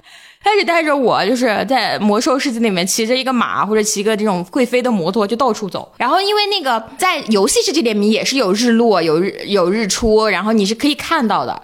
然后那一瞬间就觉得啊。突然之间就感觉特别的开心，所以我现在啊，只要一烦的时候，我现在已经因为没有就是条件，就是随时能够打开电脑玩魔兽了，就是这种网游还是比较耗时间的嘛。我现在经常会玩一个游戏叫做部落冲突，就是我大概已经建了是我们刘烨也玩那个游戏。对了，就是我大概已经重启十几次这个游戏了。就我会特别喜欢建一个小村庄，然后自己去设置它的阵型，然后慢慢的把所有东西都想办法去挣钱，然后就是把它的所有东西都越养越好。然后它里边还有个特别解压的方式是啥呢？就是我特别喜欢打鱼，它那个游戏术语叫打鱼，就是你去抢别人的资源，类似于开心农场里面你去偷别人的那个 西红柿那个逻辑，然后你就带着一群兵，他比那个就是偷西红柿会稍微聪明一点，因为需要你要 攻破一下别人的阵防什么之类的，你还是要想一想，先让一个肉出去扛扛法术，然后你再用什么呃弓箭手过去，你就可以远程攻击这种人，你又觉得自己的智慧在那一刻，如果你打了一个比自己高很多的本，你会觉得哇，老子还是有点东西的，然后还能抢到资源。玩豌豆射手，对，类似于这种类，我每一次大概大概到了八本和九本的时候，我就会放弃这个游戏，因为基本上就能够治愈我了。嗯我聊了很多次，说我特别喜欢看小森林，或者说我特别喜欢感受大自然那个过程。实在不行，没有的时候，咱们就打开手机，在自己的手机上创建一片自己的森林，也是不错的选择，非常的适合大家。嗯，虚拟世界我们的电子良药。电子布洛芬，对。那叉叉呢？你说的绝对正确的事情，除了看书，是不是还应该包括健身啊？你可瘦了三十五斤，这你不吹一下？对，刚才我不是说了健身吗？这是三十五斤啊，是我累计瘦了三十五斤，但是这半年的时间我是瘦了大概十五斤，啊，累计总共累计三十五，然后这半年是十五。我自己健身是，我觉得首先很重要的一个地方就是大家一定要找到那个理由。就开始的那个理由，我其实是三年前开始健身，那一次是因为我去体检了，我体检出来我血糖、血脂都有点飘高，然后还有中度脂肪肝，然后当时我就健身，我当时是瘦了三十斤，后来又复胖，复胖之后这一次半年又瘦了十几斤，然后累计现在是三十五斤，然后这一次最核心的原因，我之前也在节目当中说过嘛，就我夏天的时候因为看那个封神，我觉得就那么短短几个月，那些男的就有一些脱胎换骨的变化，我想说这帮男的都行，我也行。然后我就去试了，然后我就成功了。我想要，我得到，哎，然后过程当中其实就是我我也看到很多朋友在问我说怎么瘦的呀什么的，其实就是健身少吃。而且他真的他真的会非常的自律，就是他会有一套自己的话术说服自己，就是如果我今天吃了这一口，我今天就白练了，我这一周都白练了，然后他就会真的不吃，对，真的非常厉害。我非常珍惜我的付出，我不是那种我累了以后我要犒劳我自己，我现在这么累了我还不吃碗好的，不是，我说我都这么累了，我再吃碗好了，我真对不起我自己。就是有很多期节目那段时间我们在录的时候去他家，我我都会在他们家吃东西，他就真的会不吃，或者不是不吃，我是吃的很健康。他会不吃我吃的那些东西，不健康的东西。他甚至特别馋的时候，他会嚼两口，然后甚至会吐出来，就是非常的有坚持。然后有一次就是我劝他就吃了一顿东西，他就是破防了，他会真的会自责。不对，那一次我跟他吵架了，就是我俩看完戏，我们俩友谊的破裂一个边缘。我俩看完戏，当时我已经要扭头走了。其实我当时挺饿的，因为真的那个戏很长，对对对对对，很久。然后她跟她老公两个人啊，劝我说去吃吧，吃那个广东那个什么什么菜，啊，一直说特别好特别好，我都要走了，两口子硬是把我拉回去，我就吃了，确实挺好吃的。我那天吃的也挺多的，嗯，我那天一晚上吃的。我确实也能通过第二天的一些，比如说再去控制饮食，然后锻炼，能瘦下来。因为也就不到一晚上的时间，它不会真的变成脂肪堆积到身上嘛。但是你在秤上的体现，是我白练两天。嗯，我当时回到家白练两天，我真的我晚上我哭了，我真的流眼泪，就是真的豆大的眼泪从我的眼眶当中夺眶而出。甄嬛怎么哭没妆？我那天晚上怎么哭我自己？我当时真的哭了，而且那个时候很晚了。那时候很晚了，我想的是他应该睡觉了，对，我就发微信骂他。其实主要其实就是想发泄了，对对，我就一直骂他。我说你把我当朋友吗？你把我当朋友，你就看我吃苦受累这么久，你还那天晚上能，我都要走了，你还能拉我回去。带我去吃那顿饭，我说你把我当朋友吗？为什么别的朋友就能阻止我，而你却让我放纵，还拉着我一起拽着我逼着我吃？你把我当朋友吗？你是人吗？然后我当时想的就是，等我骂完以后，我给他再发一条微信，我说大晚上确实有点崩了，道一下歉就结束了。没想到他没睡，他就看见了，他看见了，他就开始跟我道歉，但他道歉很不诚心。他道的歉都是哎，我这个人就是有时候就是喜欢喂别人吃东西，就是喜欢怎么怎么样，说这些，在我看起来很不诚心的道歉，我就又被他激怒。后来那天晚上一边跟他吵一边哭，一边自责，自责其实自己为什么要吃，也一边自责为什么要怪他，其实也不能怪他，但是一方面我还有个情绪，我就你为什么要这么对我？你把我当朋友，你怎么能让我置身于水火之中？反正那天的情绪非常的复杂。他当时跟你。吵完之后还微信上跟我说，跟我说完之后我说我说啊可以理解你正在你正在瘦身嘛，你吃的那个营养不够，然后所以你的情绪你会不稳定。就我营养是够的。他当时就是这样跟我说的。我吃的很健康，然后给我发该吃的蛋白质、膳食纤维、维生素。然后优质脂肪我都吃了。他跟我当时回应一，然后还给我发两张他他吃的饭，意思跟我说他吃的其实他也在吃的很健康。我跟他说你只是心态不健康。我说你看你吃的这些东西有油吗？有油啊，有些菜是油炒的，我说有些肉是油煎的，有油的。做到把这么好看的食材做成这个样子的呢？然后叉叉就说别说了，主要确实是那时候主要是心态不健康，就是熬，主打一个熬，是不是？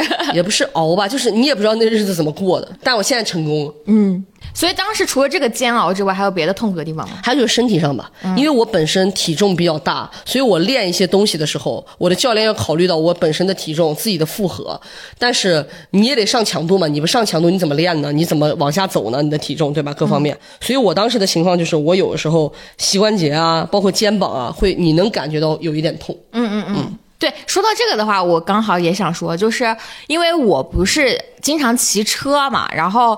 而且我每一次出去骑，其实对于我骑的那个小车来说，距离还是有点远的，因为经常都是二三十公里、三四十公里。不得不说啊，因为如果你没有长期的保持一个运动的习惯或怎么样，你突然猛骑几十公里的时候，你的膝盖还是会有点遭不住的。因为我像我跟未来星骑车的话，我们两个不会是说一上来就是猛骑猛骑，我们可能最开始还是会相对。控制速度啊，怎么样？可能骑上来之后再会加速等等。还有就是，可能就是包括健身的时候，器械上要注意跟教练沟通，做正确的姿势。那如果是已经有感受到疼痛的朋友，那我觉得其实是可以通过我们这个 Move Free 来。它的绿瓶是可以有很明显的缓解疼痛的作用的。未来星应该也是吃了这个，是不是？对对对对对，它还是有明显的能够缓解这个整体的那个症状的。对，首先啊，肯定是劝大家就是锻炼，它是个循序渐进的过程，不要像我一样就一上来就猛干。就是年轻人也是要注意 保养自己的，好吗？因为它的这个绿瓶里其实含有的这个氨糖，还有。刚刚叉叉讲的这个软骨素，其实都是能够有明显的这个润滑呀、修复呀，还有补养的这个作用的。所以说，对于呃有疼痛的朋友，可以选择我们的绿瓶，它是可以明显的缓解缓解症状的。好了，我们要不再说点轻松的东西，好不好？刚才都太励志了，怎么回事？我们这个节目怎么回事？就突然变得如此的正面、阳光向上了起来，我有点不太适应。你们要不聊聊还有什么其他的解压方式吧？我们正面、阳光向上不是很正常吗？我们就是这样的。我好少，嗯，少年有点过分。我好青年啊！啊，你最好是。我好中年了吧？已经。青年是一个很广泛的语义了。我这边当五好中年。年龄担当，我是。你们还有什么其他的乐子可以找吗？平时生活当中看刘备文学。对，叉叉，我我之前就在评论区跟大家，我的人生不能没有黄叔。他就是有色心没色，他只能看看啊。你也没有。我废话，我除了只能看看，我还能做什么？郭女士没法乱，有没法乱气的，你敢去干吗？你这样说我，因为你经常呈现的是这种玩一玩。来个男人让你聊黄叔的时候，你也这样好吗？我很难想象郭女士说别人有贼心没贼胆，因为我的人设就一以贯之啊，而他的人设是放荡不羁啊。你什么人设？我是唯一文化人了，好吗？文化人没有没有黄叔这个文化人那些下三滥的事儿玩的才多呢。我也看刘备文学，我可没说我不看。所以什么类型的这种小黄书是你最喜欢的？嗯，首先他的关于肉的描写一定要有一些氛围感在。你要他要有节奏的进入这个事情，而不能上来就，或者是说用一些很粗糙的词汇去形容，我就会觉得没有氛围感啊，写的就不是那么让你想要进入这个情境当中。哎，之前我们不是聊《宁爱如梦》的那个同人文嘛，然后当时不是有很多人问我要嘛，然后叉叉也让我发他，我就发给他了。他当时看了那个我发那个同人文之后。非常认真的给我发了一句，说郭子，你可真是个文化人啊！你怎么看这个都要看这么有文化？这个那个文笔在我看来就有点过于。修辞的过于，你懂吧？其实没必要那么文绉绉，因为他那个其中一个角色的人设就是我懂，我懂，但那种我就不是很欣赏了。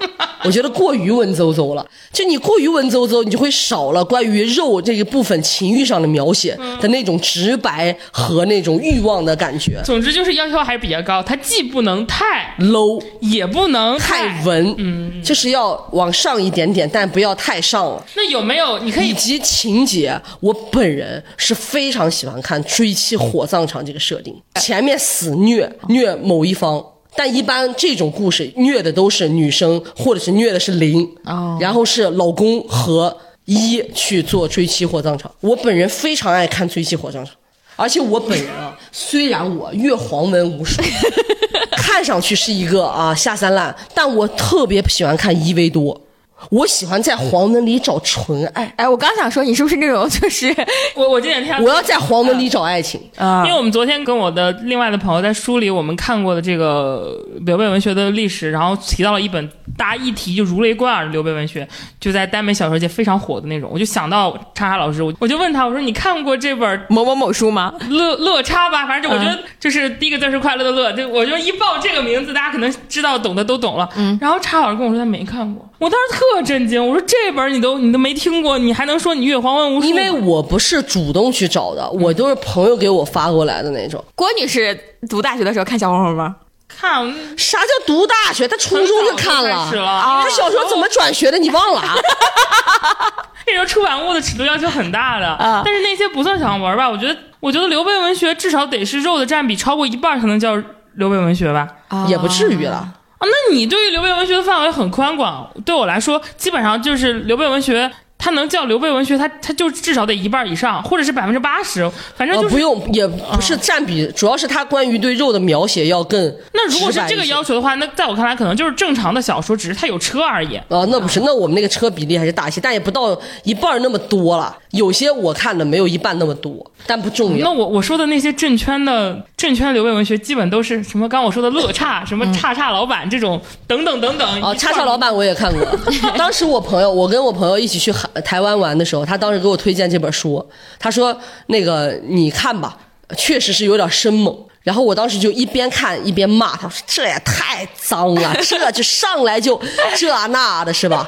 完了之后，我一边骂一边看完了，一边骂一哎边看完了。那我能问一下，这本书在你心里算是文笔、故事都符合你标准的吗？他在我看来文笔很烂啊，嗯就是属于已经比较 low 的那种了。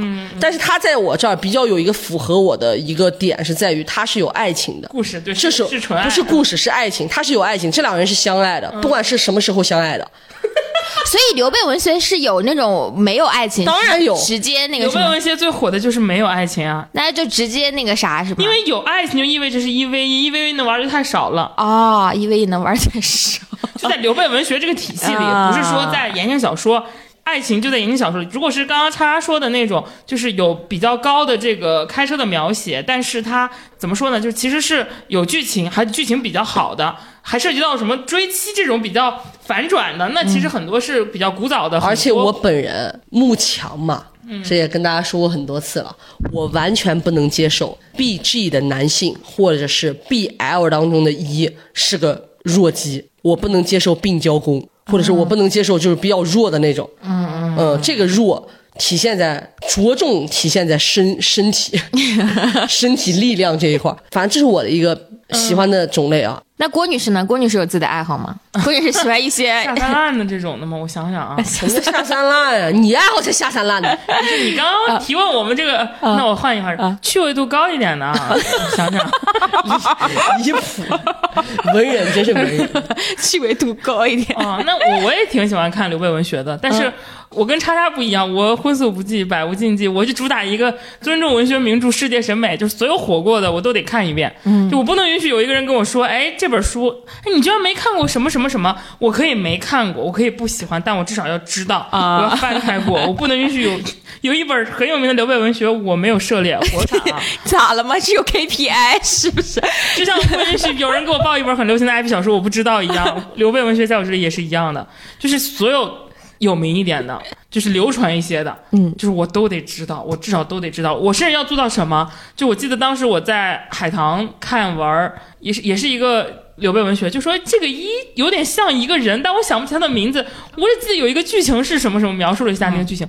我说这不就是什么什么什么攻略指南里的那个什么什么教授吗？我一下子就知道了。我跟你讲，我得到这种水平。刘备文学的百科全书。对，也不能说纯刘备文学，只是刘备文学是言情小说里的重要的构成部分。而你看它的确很能解压了，是真的，就不动脑子嘛。而且我有些意想不到的快乐，比如说我看了一 一小，你给好好跟我说一下这一部分。就比如说，我之前打开一本书，那本书我看的时候没有觉得什么问题。那本书可能在我们刘备文学界也很有名，叫什么《美人与大排面》，这个我就不展开讲了。我看到最后的时候，我才知道这个作者真的是他该死啊！他最后告诉我这本书有原型的，给我报了两个影视行业的人的名字。后来我才发现，哦，真的，因为。他那个小说里那个角色的名字就跟他们两个真名就是起了一些对照和谐音，然后我就再也没有办法直视了。谁呀、因为有两个人。嗯，是 就算这个作者把这本书写成了世界名著，我看了我也是有点。主要是我当时看的时候，我真的很崩溃的点在于，他是到结尾我才发现这件事的。那本书我甚至已经看完了，而我甚至根本无法联想这两个人有什么交集，你知道吗？这个作者只能说思路清奇。作者还挺有名的，是一个很有名的作者。我觉得阅文无数的朋友肯定也都看过这本书，我就不在这里大家过多赘述了，也别去搜了，真的。但我跟你讲，我之前看过一个梗很恶毒，就是那本书是讲和尚跟太监的。嗯，但我没有看啊，我只是看到这个有人安利，然后评论说这不就是法印和三德子吗？我心想，你们也你是人吗？你让没看那本书的人想看那本书的人怎么想啊？啊，法印三德子，你是人吗你啊？别太幽默了，有的时候啊，你的幽默真的是建立在别人那痛苦郭女士有。比较自己喜欢的那种设定吗？办公室恋情嘛，还要说几遍？办公 play，刘备文学里啊，对对对哦那我喜欢文笔好的，我真的是喜欢文笔好的。你能不能聊一点刺激的？我就是他就是喜欢那种就办比如说他喜欢那种办公室因二十四小时之翻天覆地我爱你。没有没有，我不喜欢，我不喜欢办公室的或者是群像类的。就比如说有有的人会喜欢和尚啊，有的人会喜欢什么之类的。不不不，啊我不在意这些，都行，这都只是一种 play 的方式啊。我我真的不在意，我真的只在意文笔。我真的就有的有的很有名的那个刘备文学，真的文笔很好，就是他文笔好到让你在想，嗯，就如果这个作者不去写呃这些东西，他应该会写的，的确，一般那种作者他也会写的很好。就是，我就给大家举例，有些作者他们写这种的，他们是那种仿古体小说，有点像民国那种章回体，或者说古代那种。的太精了，这个章对，就是真的很好，他的描述真的很好，而且他很讲究。然后还有一些作者呢，就是很会写氛围感，有点东西。看黄文都品细糠，章章 回体。怪不得是咱们节目当中文化人文化人担当。就真的就比如说他那个故事描述四个四个古代短篇故事，然后都是耽美向的，男男是主角，然后不同的人物关系，但他描绘的那个文风写的就很像，我觉得会他们会参考一些明清的这种呃啊，黄色小说吧。金瓶梅是吗？别太离谱，没没有到《金瓶梅》那种程度了，什么什么就类似于什么，就是总之是一些历史上很有名，什么草根和尚这种很有名的。嗯你不是说和尚吗？那就是你，我没说和尚，我只是举了个笑脸，就是这笑料而已。种历史上有名的这种嗯我不喜欢看和尚，嗯色情文学、针对文学的写法，我就喜欢看这种有文化的，但是我不在意剧情。就包括 NP 我也不在意，嗯，怎么玩我不 care，文笔好比较重要。须一 v 一有爱情，这是我的底线。那我找纯爱，我何必看？那个郭女士有一次，就是因为我不怎么看这些书，嗯，我我可以说是没有看过。我看过那些，其实能够在晋江后来能够看到那些，就已经不是特别大的尺度了。我说现在有些这种写亲密戏的时候，他们很离谱，然后郭女士就给我科普了黄文里面一百种离谱的那种，你一看就是不可能真人实现的那些张罗，他真的如数家珍。我跟你说，他那一天大概给我讲了四十分钟吧，就是我打开了我新世界的大门。但是本来我我们看刘备文学也不是为了在这从从中获得真实感的，很多人会说他只要不是离谱到让你出戏就行，有的真的会让你出戏，就是你会在想这怎么人类能操作到呢？或者这这有点过分了吧？这种的，在出他只要不是这种的，我都可以接受嘛，毕竟是一些想象文学了。我觉得看这个的刘备文学就跟我们在。影视综啊，或者是在我们的这个我说的磕 CP 他们讲的看书，然后以及就是线上的这种呃游游戏中获得的快乐是一样的。我们其实不是说一定要获得什么真实的一种回馈，而是就是想在一个构筑的一个虚拟的世界或者空间里，然后来度过这段情绪，来安抚我们自己。就像我们最开始说的一样，这就是一种电子布洛芬嘛。呃，我们其实刚才聊了这么多东西，然后就是想跟大家分享一下我们获得快乐的方式，然后也很发散。我知道就是很多人给我们评论，然后也会说快乐亚军会给他们带来快乐。我觉得能够如果听快乐亚军能够缓解你们的焦虑，让你们得到快乐的话，那我们真的是积德了，就是就是感觉我们自己的功德加一，功德加一，功德加一。跟我最近整的那个鱼一样，那个啊你敲一下就是功德加一，功德加一。对对对，我觉得我们聊这期的目的就想跟大家说，我们也不是那种 每天的那个快我们也不是没脑子的人。就快乐小小土豆儿。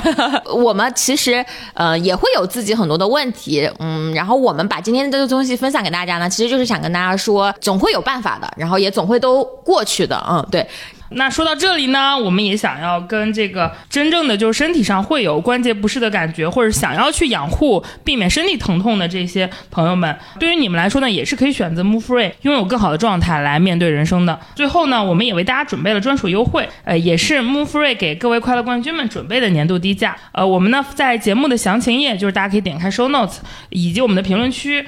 放了这个具体的跳转方式，大家可以按照这些内容跳转，或者是我们直接到 Move Free 的淘宝官方海外旗舰店，嗯、报出跟客服报出我们节目名“快乐亚军”，客服也会给大家发专属的购买链接。啊、因为也快过节了嘛，所以我在这里是给大家重点推荐一下这个高盖款，很适合送给家里的长辈。二百四十粒的这个日常价呢是三百六十九元，领到了我们快乐亚军的专属大额券，一瓶到手只需要二百七十九，买两瓶会更划算，等于每瓶只需要二百五十九元。嗯，大家可以按照我们刚刚说的这个方法去购买。其他呢有这个缓痛啊和养护需求的朋友，也同样有自己的这个对应的年度低价优惠，也可以用大额券购买。最后的话呢，就是在即将来的新年，祝大家新年快乐了。我们可以感觉可以在这个节目拜无数次年，就是从我们过完阳历年到我们过了农历年，这中间的每一期，我们都会祝大家新年快乐，以示 我现在对春节的那个迫切向往。我就是啥时候过春节，我都是我什么时候做朝阳区的那个快乐冠军。但我一想到我们我们马上又给自己每个人强行分配的这个春节档观影指标，我又开始惶恐了。好的，希望大家都能够听完这期节目，成为自己的快乐冠军。我们下次见啦，拜拜拜拜。然后希望喜欢快乐亚军的听众们中喜欢《武林外传》的朋友，可以去给他打一个分，谢谢大家。你还有脸提啊？